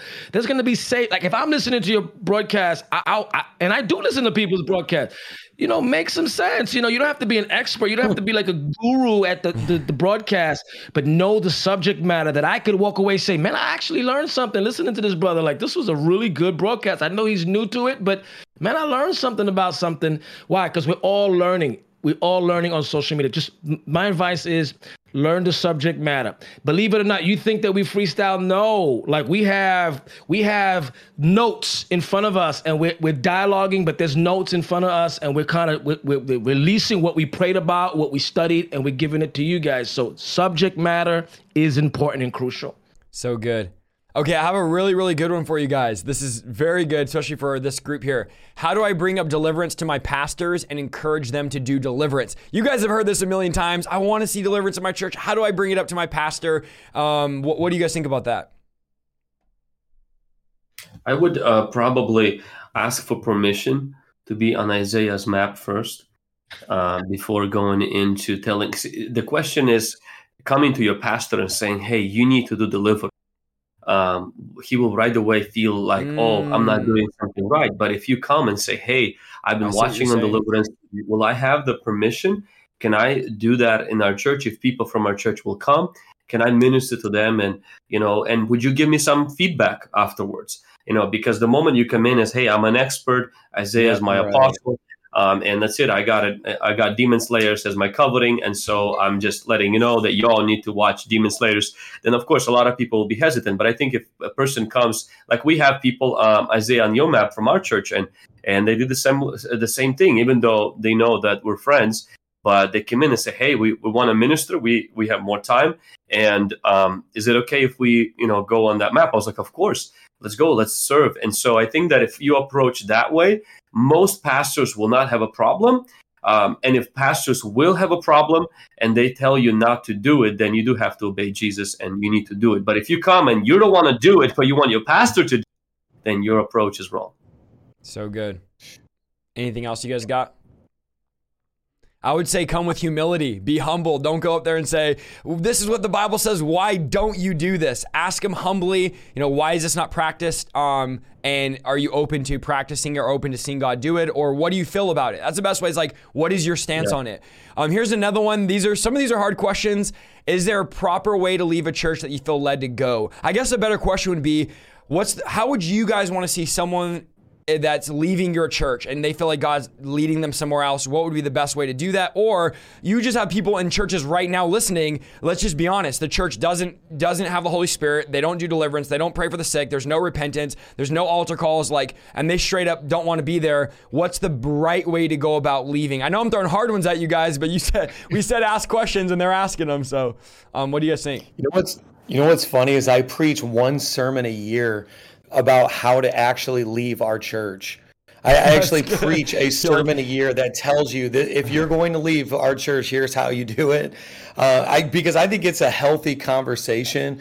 Assignments yeah. change. Sometimes even when you're in a good church, yes. your assignment changes, your season of life changes, whatever. But it all comes down to how you exit is how you enter. Mm. And if you exit a rebel, you enter the next church as a rebel. If you exit rogue, disconnected, uh, preferential, unsubmitted, you will bring that into the next church regardless. So I would say uh, to to evaluate yourself at the same level you're evaluating the church. Because usually wow. what happens is you're evaluating the church, the wow. church leadership, and you're never evaluating, well, what's my level of commitment? How am wow. I serving? Do I take notes during the sermon? Am I actually here to learn? What is the value and what's being said? Or a lot of times in charismania, you have people that put their agenda on the pastor, like, well, the pastor should be preaching about this or this. So it's like, I always ask people evaluate how you're going to exit is how you enter. Matter of fact, the other day, this the couple Sundays ago, I had a guy come up to me at our noon service, and he was like, "Pastor Mike," he was like, "I went to my pastor this morning at the 9 a.m. asked to be released. He formally released me, and now I'm asking you if you'll be my pastor." And I was like, "Well, that's a little messed up." So we're gonna get this done but, in one hour. You know, but at least what I appreciated from him is that it was a dialogue. There's a lot of people that are slipping out the back door silently, and it's mm-hmm. because they don't have courage. And if you truly, you know, I, I, put it like this everybody's Holy Spirit tells them to come to a church, and somehow everybody's Holy Spirit tells them to leave a church, but whose Holy Spirit tells them to stay? Mm. And so mm. it's like I, I do challenge people in that as well, like to try to discern it. Um, but ultimately, I think it should be a conversation. It should be a dialogue. It should be like Vlad said, uh, an evaluation. Like, hey, pastor, what do you see in me? I want to go to this. What do you think? A lot of times, as a lead pastor, and I say this to all of my pastors that I train under me, most of the time when people do finally have a meeting with me, they even even when they pose it in the form of a question, it's a statement. Yes. So it's like going to meet with your pastor before it's actually a statement and it's a real question. I would also suggest that. But all those things combined will create health so that you can transition and graduate instead of be demoted. It's good. Anybody else have any thoughts on that? No? Okay. What do you guys think about people who constantly need deliverance? I call this deliverance addiction. um, what's your guys' thoughts? I guess I could just say for me, I'm I'm an advocate for deliverance. I'm going to tell you, keep getting more deliverance. Go get more Right, prayer. exactly. But I'm like, I don't think you can get enough because deliverance is just prayer. But I think I do think, and I do see there's certain type of people, and I don't want to label people and anything like that. There's a certain type of person who, after getting fully delivered, still thinks they need more deliverance. And it is it is an unhealthy thing to always think you have a demon, even if there is no demon there.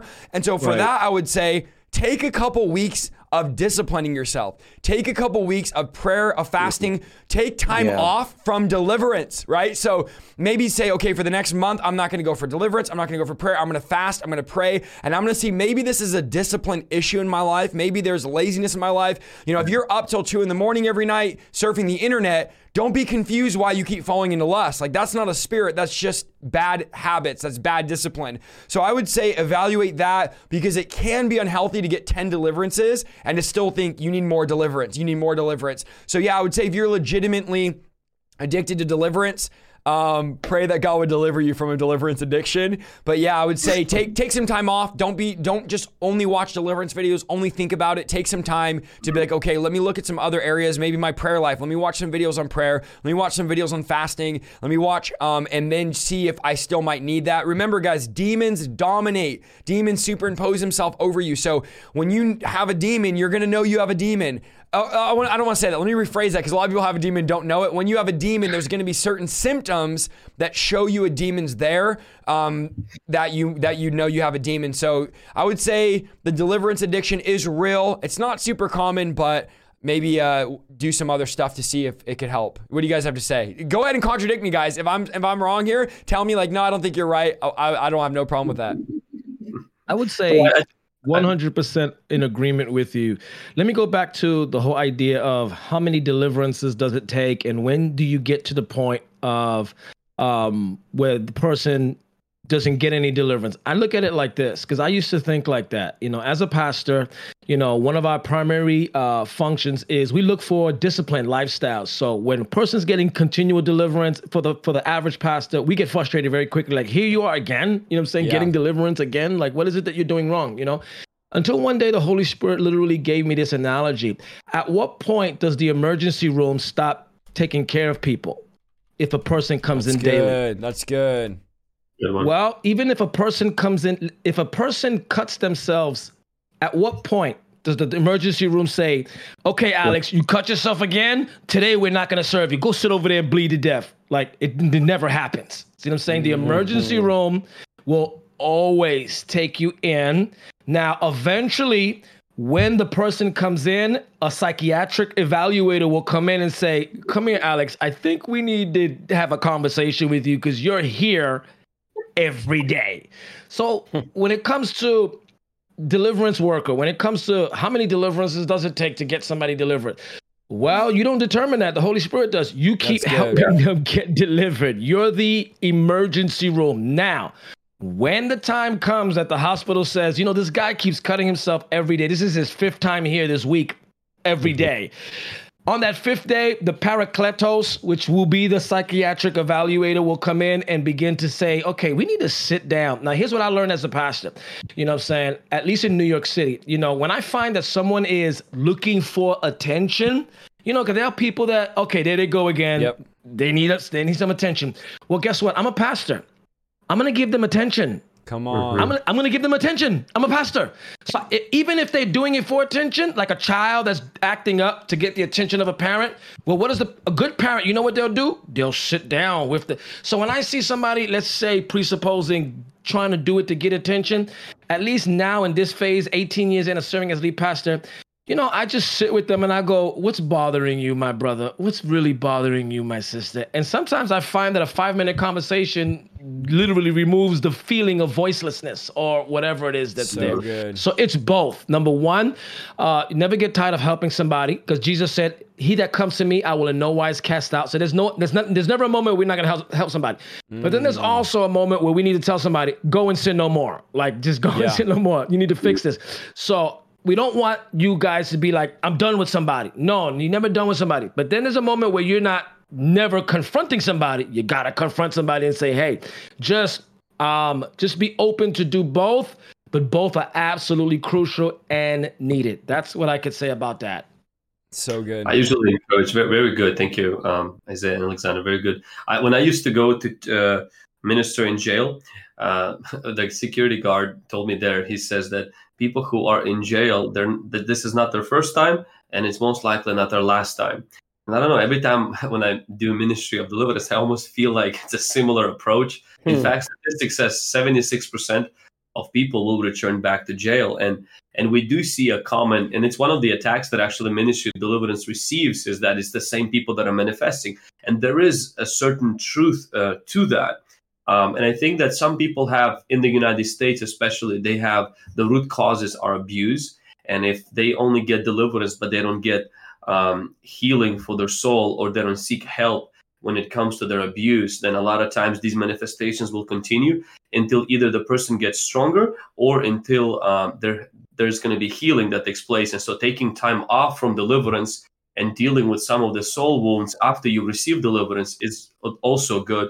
Uh, in my uh, Fight Back book, I mentioned uh, four D's. It's the devotion, it's discipline, discipleship, meaning being surrounded in a local church, and exercising dominion as a way to um, walking in your deliverance. Because God's goal is not to get you delivered. God's goal is to get you victorious. And sooner or later, sooner or later, you will have to use what you receive to begin to walk in your victory. And it feels like a lot of people see deliverance as a goal and they fall short of the original intent of the way God created humanity. And that is to give us dominion and to give us victory, to give us authority. And so I think that if you're walking um, in the deliverance that you've received and you begin to work with it, um, then there's going to be that time where you will receive that complete deliverance. It could happen, be it could be in a meeting, or it could happen uh, individually, personally, privately. So good. That's good. That's good. Really good. Lots of questions. Listen, guys, I know you guys are like, they're not reading the questions. I'm reading every single question coming in, but there's thousands of people commenting right now. So we're human. We can't get to every question. I'm just taking the ones that are coming in over and over, and I'm making the general ones that are, again, being asked like 10 times by different people. Um, this is a really good one because I don't think I've ever talked about this and it's a very real thing and I think we we need to address it. And again, obviously you guys know these are all, all pretty much every question coming is about deliverance, which is good. It's okay. Um, someone said, "How do I overcome the fear of deliverance?" And this is guys, I want to say this cuz this is a genuine concern. I don't want to be arrogant. I don't want to be haughty and say, "You need to stop being afraid of it" cuz people really are afraid of deliverance. And I would say to overcome the fear of it is you have to do it. It's the same thing of like how do I overcome the fear of skydiving or scuba, whatever, diving or anything crazy like that that could be thought to be scary. And if you ask anyone that's been skydiving, they always say like it wasn't that scary. It wasn't that bad. I went once and now I'm not that scared. So you have to just do it. There's no other way really. You're not going to be able to psych yourself into it. You're not going to be able to convince yourself. You've already watched your videos. You know it's Jesus' ministry. But once you get into a deliverance and you realize the authority and power you have, you're going to realize it's not scary. You're going to realize it's not, you know, there's nothing to be afraid of. The demon's not going to jump off the person. Of course, good Bible teaching, good knowledge is going to help you because you're going to realize, okay, watching a deliverance isn't going to get me a demon.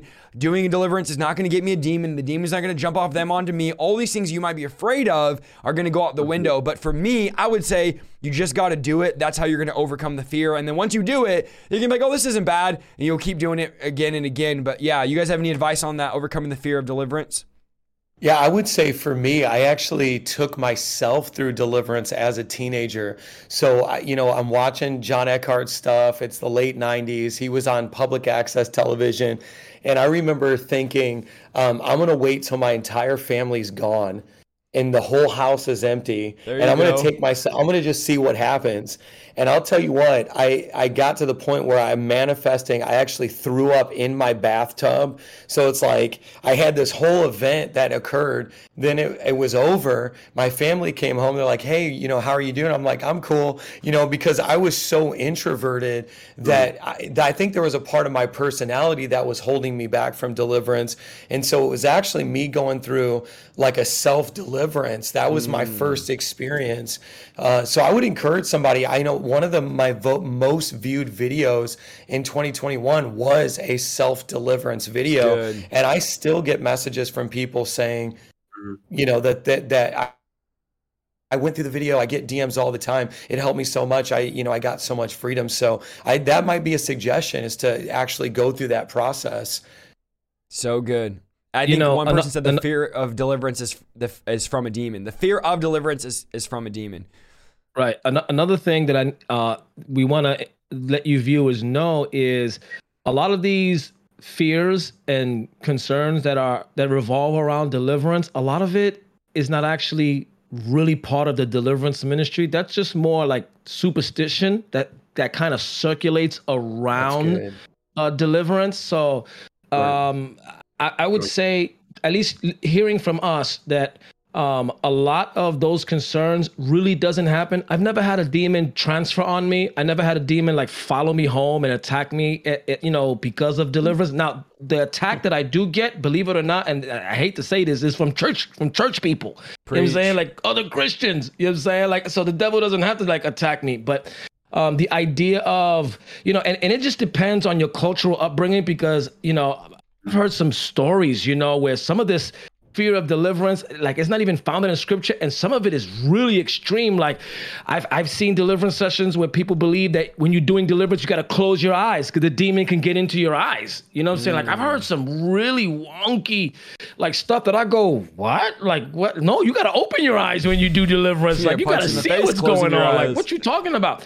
But these are legitimate um fears that I think at least plague different Christian communities depending on the cultural context. What I'm just saying happens a lot in Caribbean, Latino, African American churches. We have like these weird uh superstition version of deliverance that's like deliverance mixed with like voodoo or something I, I, superstition i don't know what it is but i'm here to tell you we're telling you that um, a lot of that stuff is unfounded you know like w- like watching a deliverance video is not going to cause backlash of spirits running up and down your house because you watched the video you know like that's not that's not true like that's not even biblical. You know what I'm saying? He, greater is he that is in you than he that is in the world. See what I'm saying? Yeah. um, this is the victory that has overcome the world, even our faith. You know, Luke chapter 10 also says, Behold, I give you power to tread upon serpents and scorpions and upon over all the power of the enemy. And look what it says, and nothing shall by any means harm you. So this stuff is, I, I think, what you need to understand, at least for now, is if you trust us to be deliverance voice in your life, a lot of this stuff is not, it, it, it's, just superstition. Second, familiarize yourself with good deliverance content, you know, and that way you can learn about deliverance. And then you realize a lot of these uh, belief systems and worldviews that we have concerning deliverance actually were not even biblical and unfounded and not even true, that we've been fearful for nothing because it's never been like that. I, I've seen it, Isaiah has seen it, and Vlad has seen it. We've seen some of the most outstanding, spookiest deliverance sessions that we can't even really even tell you on screen. It's just some stuff. And let me tell you something when I see that stuff, my eyes get a sparkle. I get excited. I'm like, on. yes, a fight. Let's let's do this in Jesus' name. There's no like overwhelming fear. If anything, it's overwhelming faith. There's overwhelming glory. There's overwhelming power in Jesus' name. So it's not like the way we've been taught.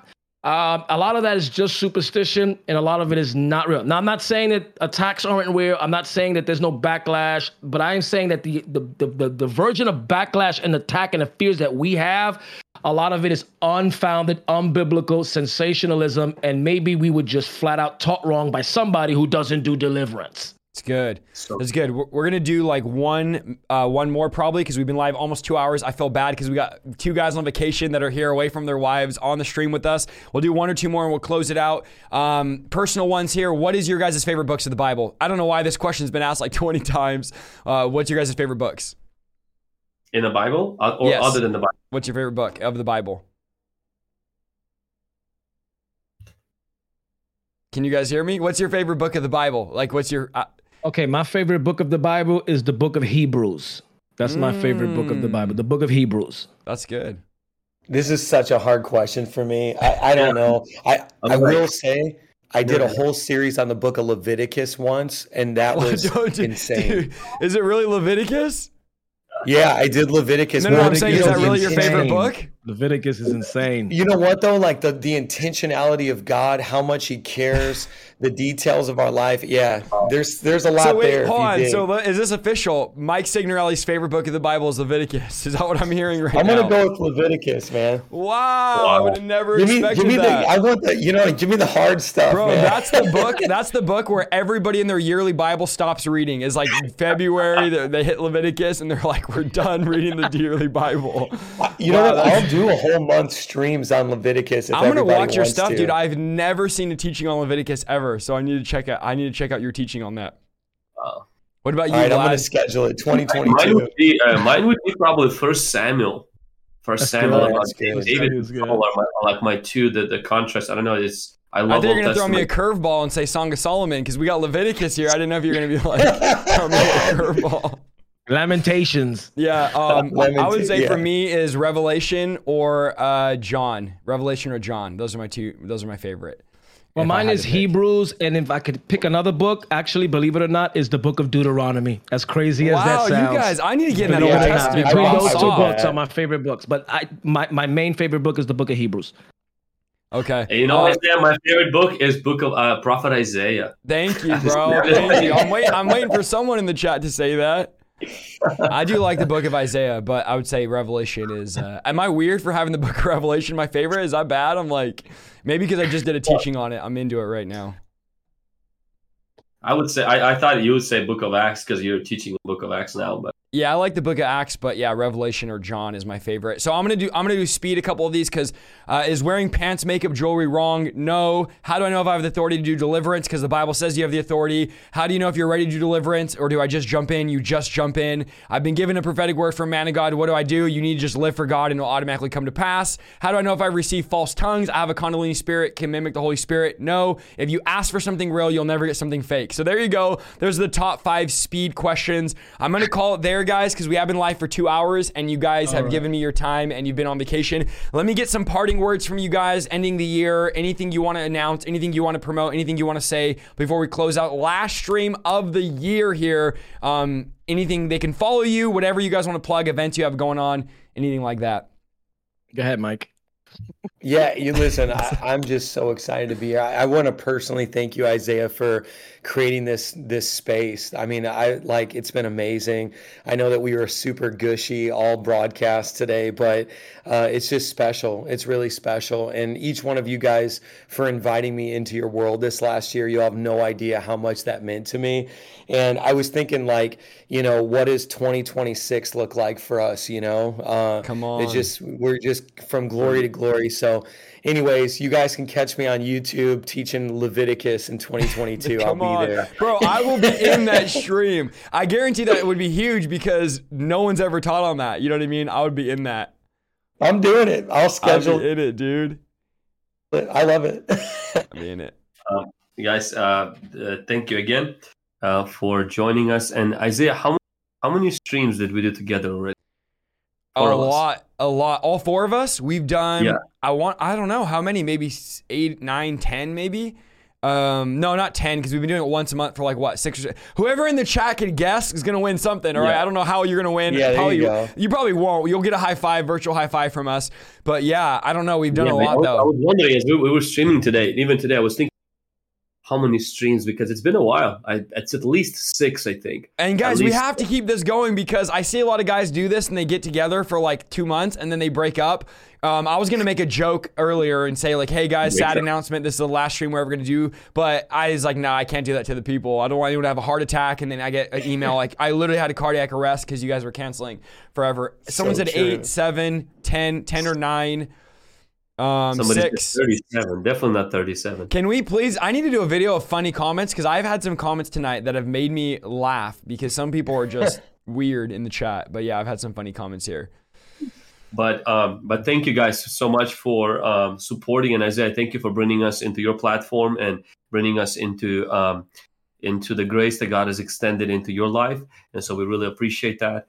Um, I do have a um, a new e-course that I just released on fasting. I know a lot of people are um, next month if your church is you know doing a fast and if it's not then you know join ours or if you're looking for some good uh, teaching and i'm excited to have uh, pastor mike and um, Apostle Alexander next year on the Vlad School um, for uh, very powerful, dynamic teachings. But you guys can check it out that, and, and it's free of charge. That's the amazing part. And so, um, other than that, just I'm really glad to be here and uh, really thankful for you guys. Awesome, Pagani, well, what's up? You know, my all I'm gonna ask you guys is, you know, I know it sounds cliche, but you know, keep keep us four in prayer. You know, yes, our influence, yeah. our influence is really is. Thank you so much for listening to this week's episode of the Revival Lifestyle Podcast. If you like what you heard, go to www.isaiahsaldivar.com for more content and please follow me on Facebook, YouTube, and Instagram at Isaiah Saldivar. See you next week.